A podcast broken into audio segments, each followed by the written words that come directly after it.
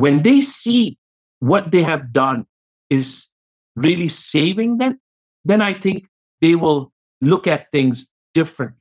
It is our job to show that their investment has a huge ROI. And we are still provisioning and we are still providing healthcare with no issues and no interruption. Welcome to the Disruptive Innovators Champions of Digital Business podcast, where IT and digital leaders from around the world talk about their careers, their inspiration, and their vision for the future of digital business. I'm your host, David Wright. The world of digital business is evolving faster than ever, and I want this to be a place where digital business champions create a village to band together and help each other navigate the ever changing terrain. Disruptive Innovators features conversations with CIOs and digital leaders from around the world, diving into their personal backstory, career, their current role, trends they've been seeing, and their vision for the future, personally, professionally, and otherwise. This podcast is made for people who are seeing how quickly the digital business landscape is evolving. Those who recognize that it takes a village of trusted advisors to navigate this ever changing terrain people who enjoy listening to high level discussions surrounding what it means to be a leader, real world examples of challenges faced, and industry specific strategies leveraged to create exceptional business outcomes.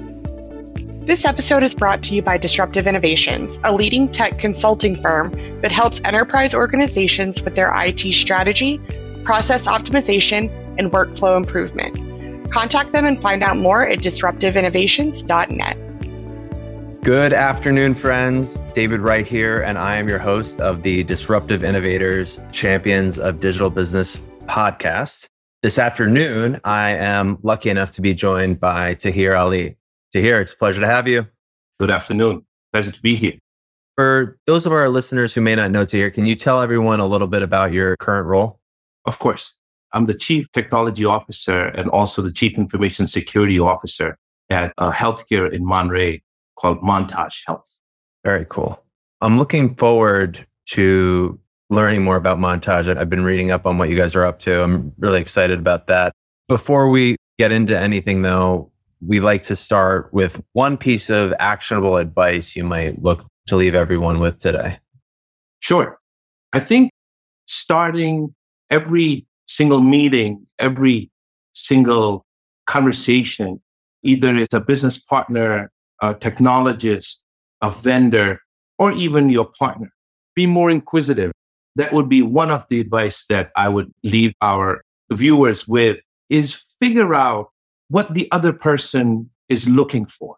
Figure out what they want. Figure out where they want to go before you formulate your decision and your answer. A lot of us are technologists. We think very fast. We're very mathematical. So we put two and two together very, very quickly and get an answer that we usually think is the right answer.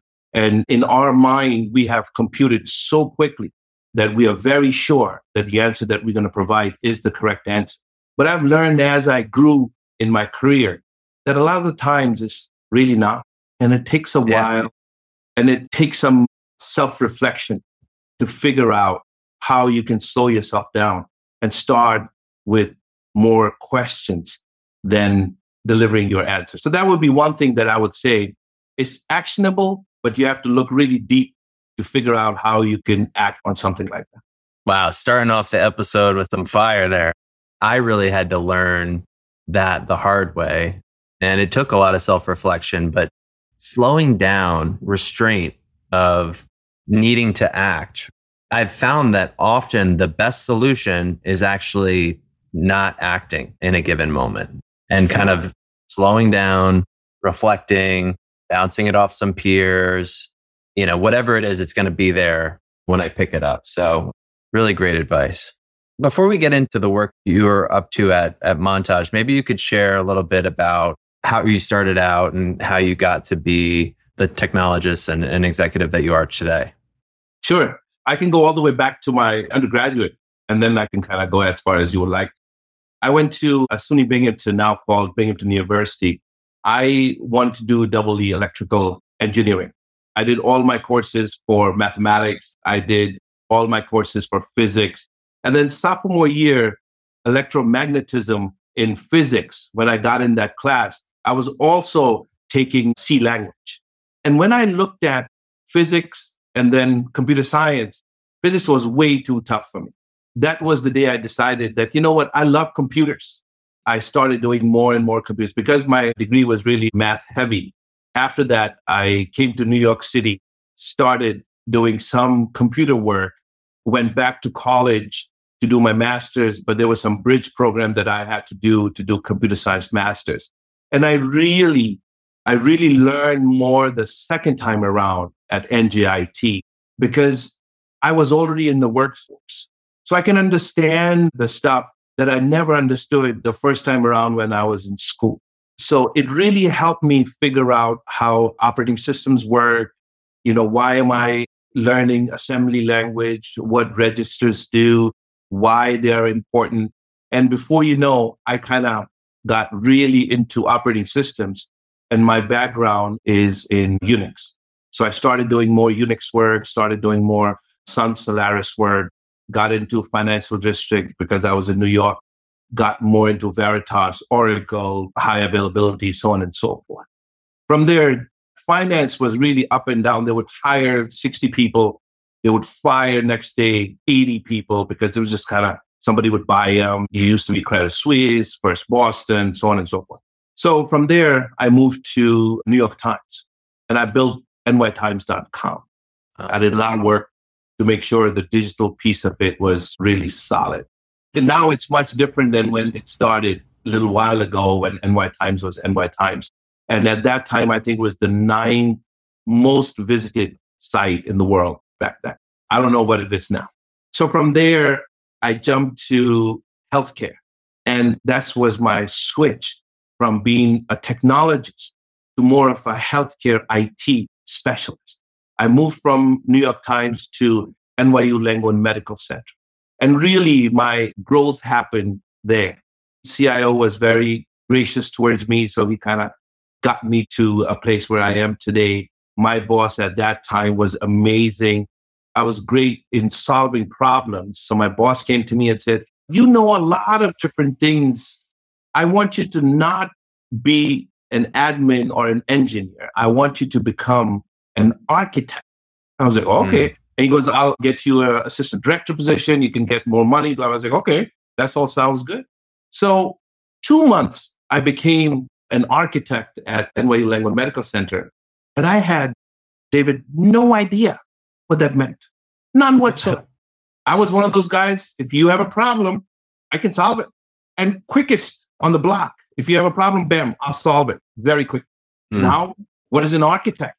I have no idea. So I go back to my boss and I said, I'm sorry. I have no idea what you want me to do. I don't even know what an architect means.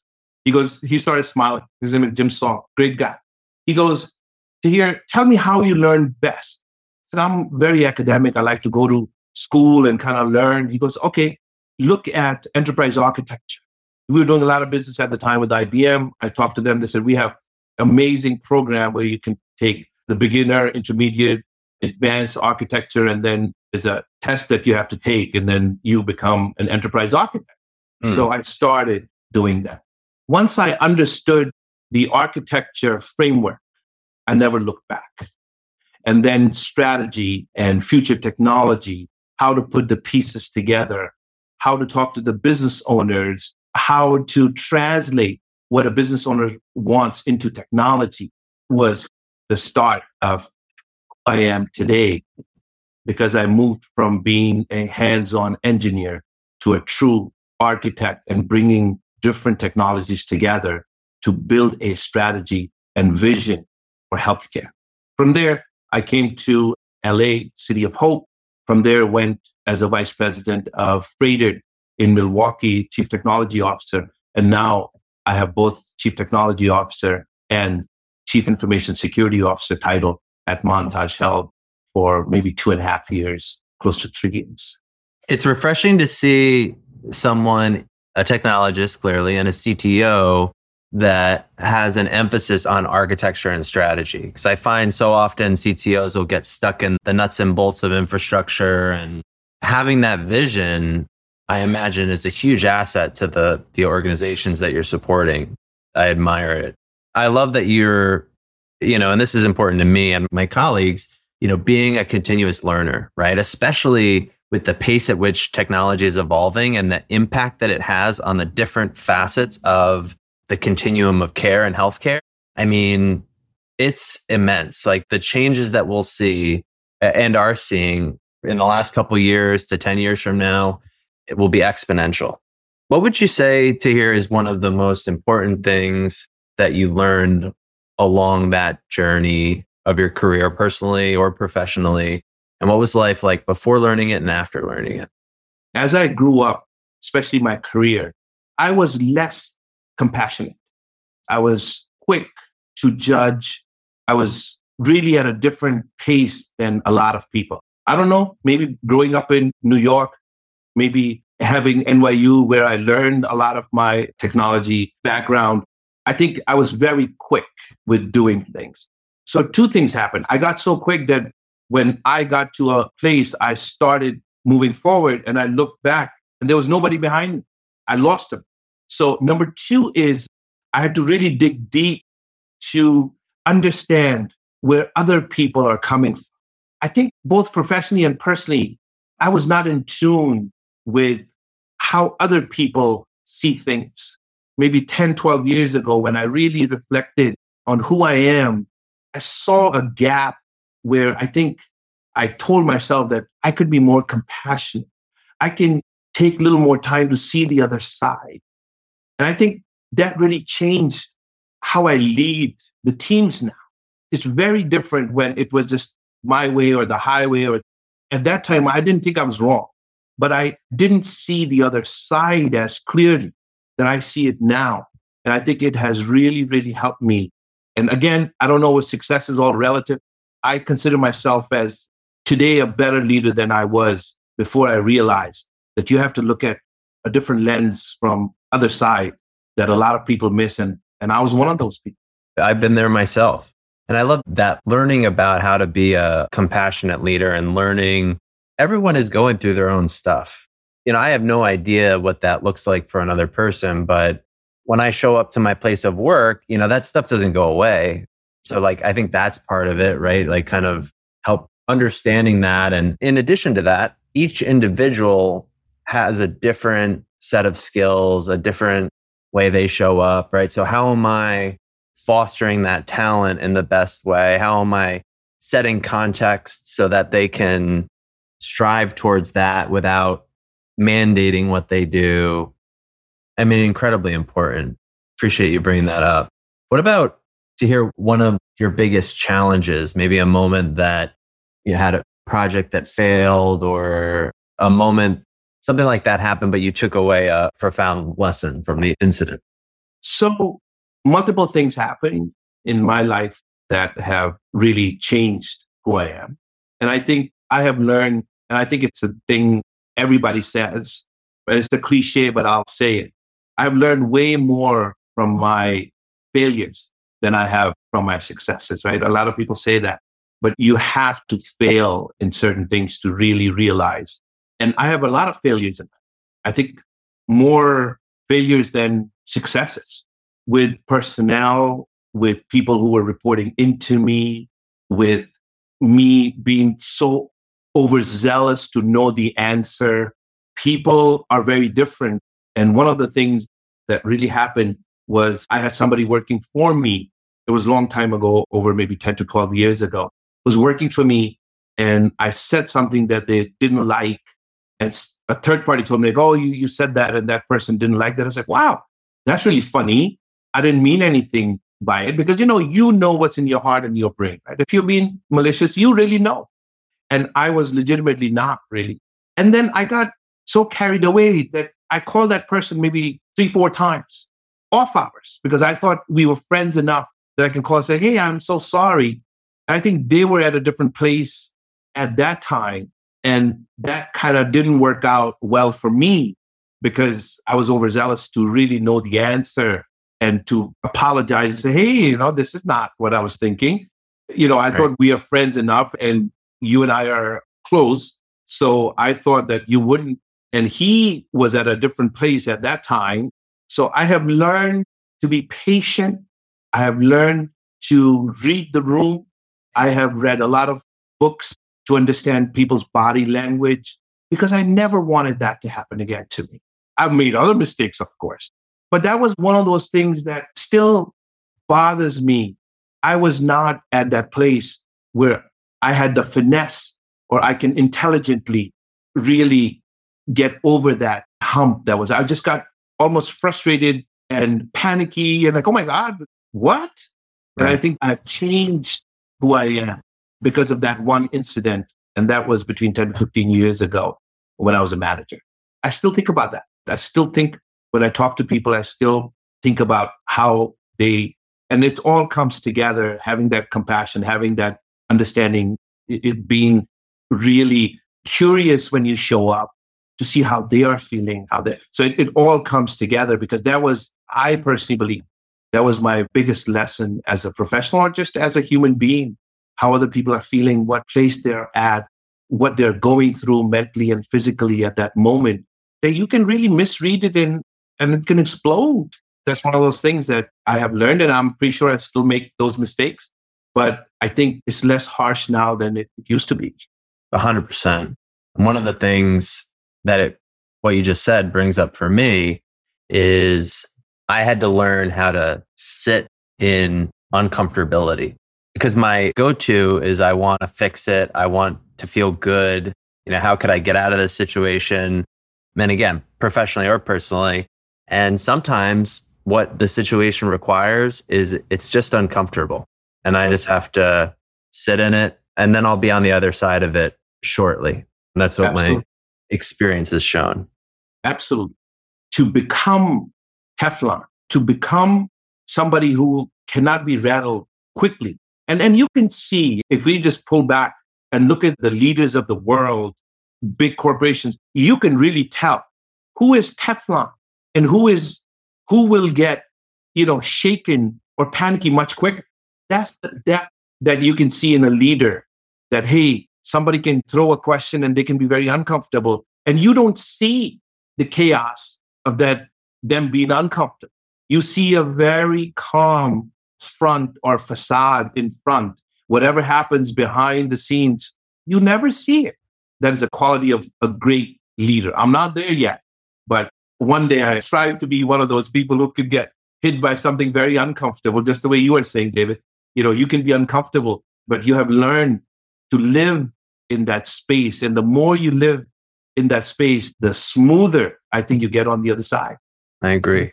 For me, it's a daily reprieve. Like it's a daily thing because to get there, I have to meditate. I have to be in touch with myself. I have to be mentally and physically in a good place, which takes working out and eating right. And you got a family, you got this. So there's a lot of factors that go into it. It's not like, you know, you just arrive for me one day and then you're good. Of course, it gets easier once you've gotten there.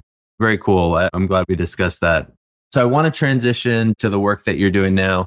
Before we do, I always just like to ask favorite book or literary piece Ooh. that you're reading now or all time, your choice. It happens to be all time my favorite book. It's by Malcolm Gladwell, Blink.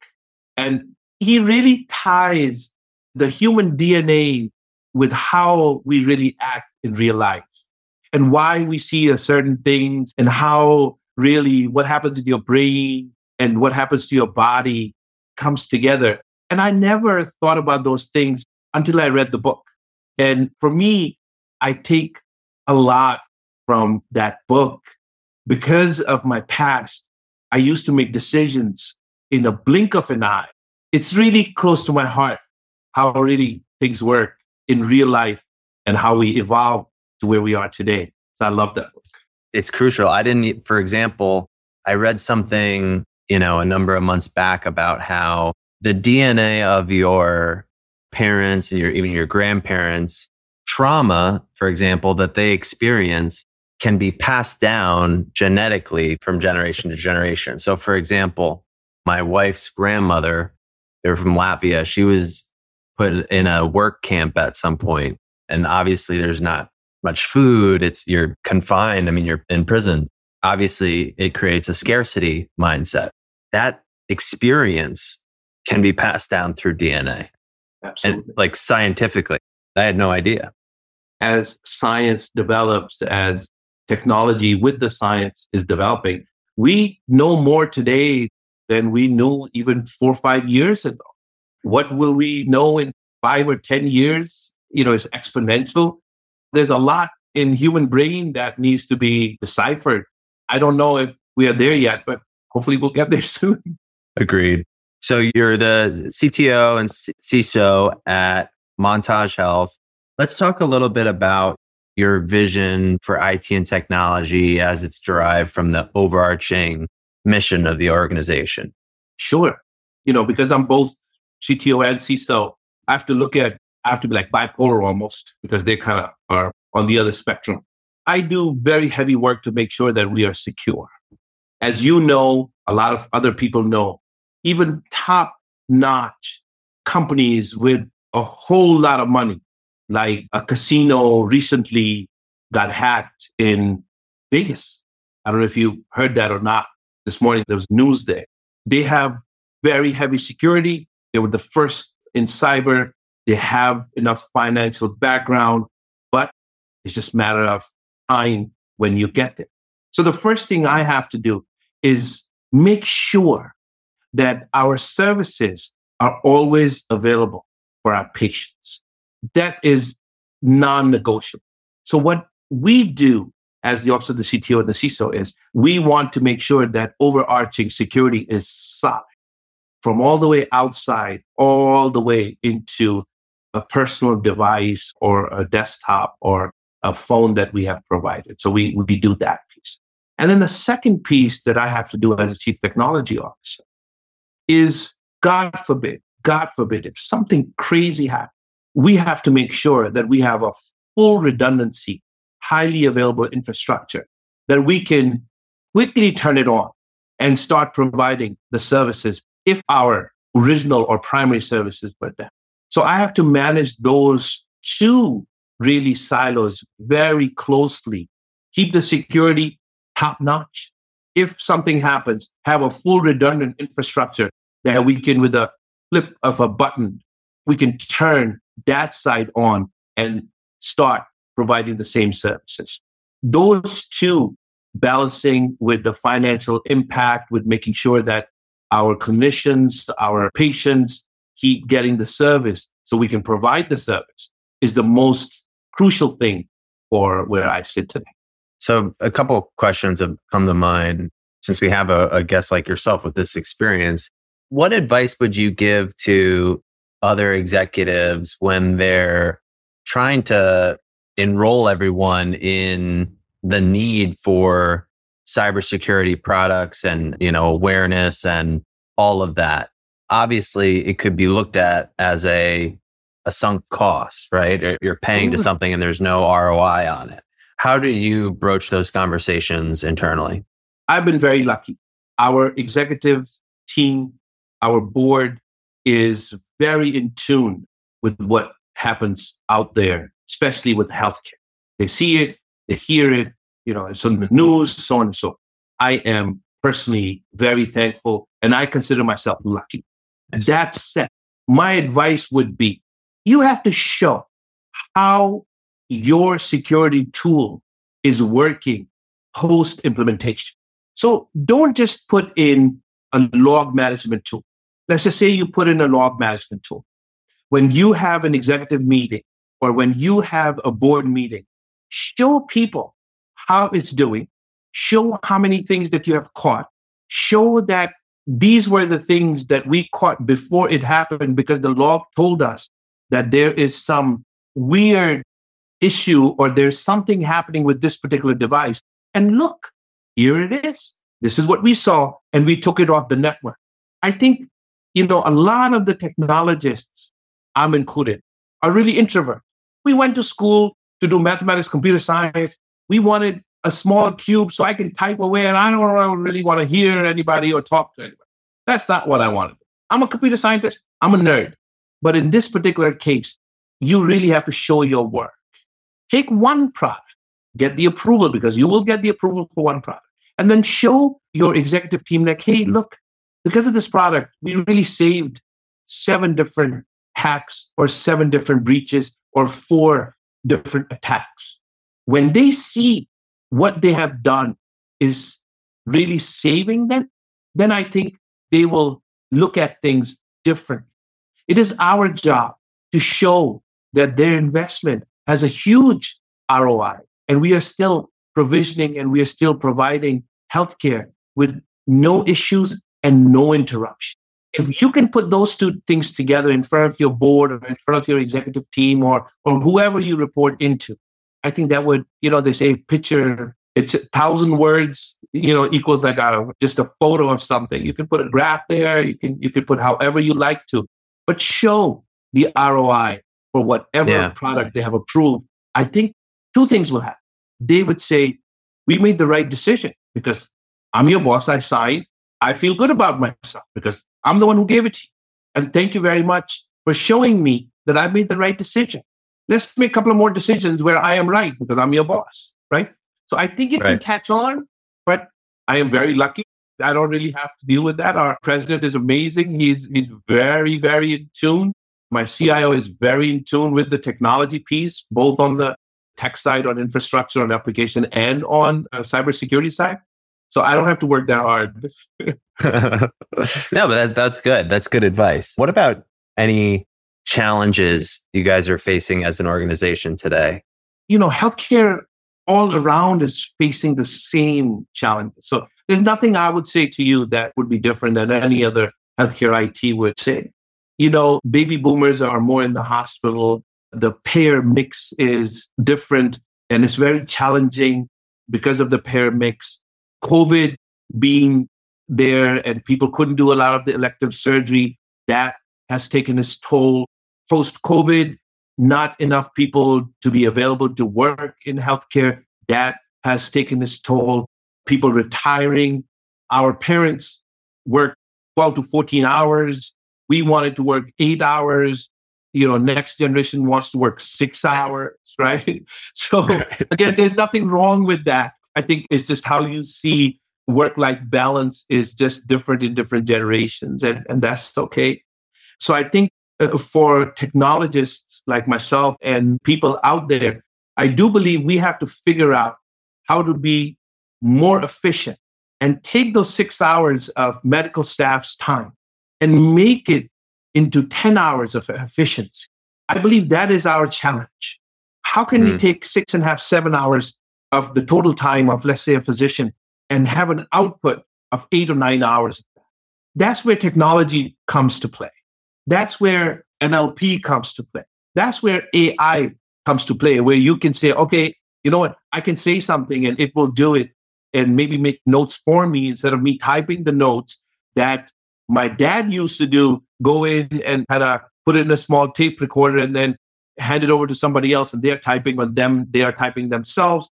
So I think our job now is how to use the right technology with great innovation to have an output of eight to 10 hours when somebody's working six hours with automation, with orchestration, with all these tools, with making sure that there's predictive tools that would predict, look at a trend of a clinician and predict what they would do moving forward. And then they're asking, hey, doc, from this page, of EHR, do you go to this page? Yes or no? I can quickly go and, and autofill all those. I think those are where we got to really put our minds and our technology into to make sure we can deliver that.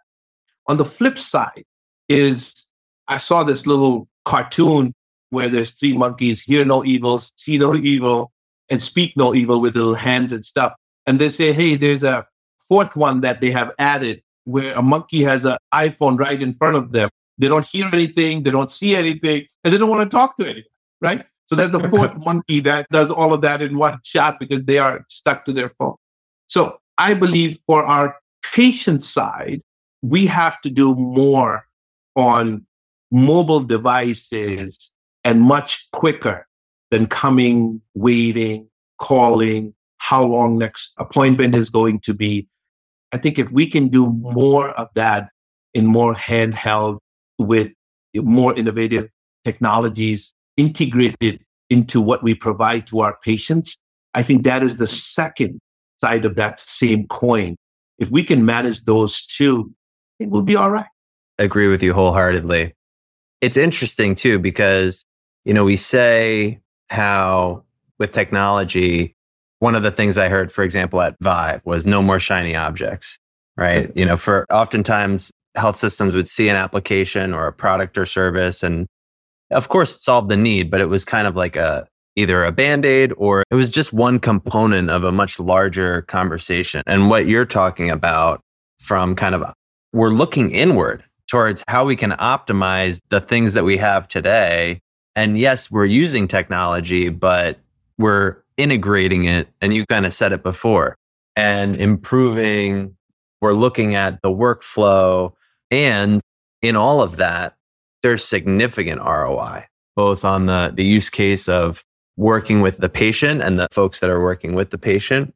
You actually, I'm working with a payer right now who has a, a use case where they want their care navigators when they're on the phone with a patient and the patient asks a question to be able to leverage natural language processing for that answer to populate for them automatically. And we're Very doing nice. that. Couple last questions for you Tahir. One would be where do you see the healthcare industry going in the future? And what do you think will be some of the biggest changes as time passes? So I think if we want to embrace newer technologies like AI and people talk about a lot of different things, but we have to have a strategy where it really fits, like you said earlier, really nicely. No more shiny objects. So I get at least two or three calls, cold calls, every single time my phone rings that I don't know the number. I know it's somebody trying to sell me AI tool. So everybody is now on that bandwagon of AI. We can do AI. Now, AI is really a predictor. So if you provide some trending, and NLP is the same thing, right? I mm. mean, uh, Chat GPT is the same thing. It predicts what word comes after what, and they just consolidate that and say, this is what the answer is if you ask a question. So it just looks at all the trends, takes all the data. The more data you have, the more prediction, the more exact model it can make to predict what might happen. It could happen, it could not happen. So when you talk to Alexa or when it, it predicts what you're asking, it's like, hmm, I think that's what they're asking. But the prediction is pretty solid because the model is really solid for NLP. And then they give you an answer half the time. Like, what? That's not what I asked, right? Prediction is wrong. That's not what you really asked. So I believe no one, no one, I shouldn't say no one, but we are close, has more definitive workflows than healthcare. I agree. We just really know what comes after what.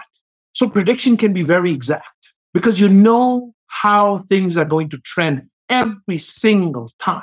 Now, there are some nuances that Dr. Wright does it just slightly bit differently than somebody else does. And those nuances can also be fed in to the AI model. If Dr. Wright is there, then you know you can switch the model just slightly bit. And then I believe we can take more advantage when we say we, healthcare can take more advantage of prediction modeling through AI than any other industry. I mean, maybe like, I don't know, maybe airplanes and stuff. They also have very de- definitive rules and regulations, how they kind of follow things, right? So if we can take a breather, get all our workflows streamlined, take those into a model and provide automation for our clinicians, I think that will be magic. Everything is available today. The right. workflows are available. How we do it is available. People know what they do. They've been doing it for 10, 15, 20 years, 30 years sometimes. We just have to make, we have to capture those and make sure that we model them correctly for almost each doctor, because EHR can even provide that to you with small nuances for the doctor. And you can automate all of that as much as possible. And I really believe that you can do four hours with automation and deliver the work of eight to nine hours from a clinician. I think that's where the future is. But I am not sure if a lot of healthcare is looking at that. Yeah, we're definitely not there yet. But I see people kind of dipping their toe in the water, but I haven't seen it really done yet. One interesting thing, you know, when I was, I spoke on a panel with Microsoft in London and we were talking about ChatGPT and leveraging AI and in healthcare. And there are ways too to build in confidence scores for the answers whereby it won't give these are internal use cases, of course, unless it's a hundred percent score. Cause my concern is always like, well, you know, if you get the wrong answer, then but there are ways to set it up. So I'm excited. I agree. And I think that accomplishing that is closer or more accessible than people think. Completely agree. And today I feel like there are dot coms and then there are hospitals. Their world is very different. I think a lot of the healthcare, they don't do development in house. So right. mentality is different. Let's just go get the EHR implemented. Let's go buy an application and implement it, right? So I think there is this really dichotomy where we have to kind of figure out how to build a bridge between these sharp technologies and what we've been doing for the last 20, 30 years. If right. we can implement those together, I think it'd be very beneficial for both sides. What you made me think of too is like almost developing a DevOps mindset. The Phoenix Project, for anyone who hasn't read it in healthcare, I think is a great place to start because Absolutely. while it's technically about DevOps, using that framework and those methodologies in innovating in healthcare, I think is relevant. Absolutely. 100% agree. So Tahir, we're nearing the end here. I mean, this has been amazing. One of the last questions we like to ask is just if you mm-hmm. could go back five or 10 years in time, what advice would you give your younger self? I think if I go back 10 years, I would tell myself to take your time and slow down. I think that would be my advice to myself 10 years ago. Not everything requires a quick result. I think I had to change my mentality. Thankfully, so that I am not at that place. But I just wish I knew that earlier that quick delivery is not always the right delivery. And I never understood that part. I just thought because my background was if it's broken, how fast you can fix it, then I just stayed with how fast can I deliver a solution, right? So it was very contradictory in my head. And it took me a little while to figure out, man, you can get a pizza in 30 minutes, but does it taste the greatest? I doubt it, right? So, so you, you got to figure that out. It's great advice. I could have used that advice myself. So, Tahir, thank you again so much for your time today. Absolutely no worries. I'm honored to be part of this podcast. Thank you. And to our listeners, thank you for tuning in, and we will catch you all next week. Thank you for listening to the Disruptive Innovators Champions of Digital Business podcast. If you enjoyed this episode, please leave a five star review and subscribe to enjoy future episodes. This episode is brought to you by Disruptive Innovations, a leading tech consulting firm that helps enterprise organizations with their IT strategy, process optimization, and workflow improvement. Contact them and find out more at disruptiveinnovations.net.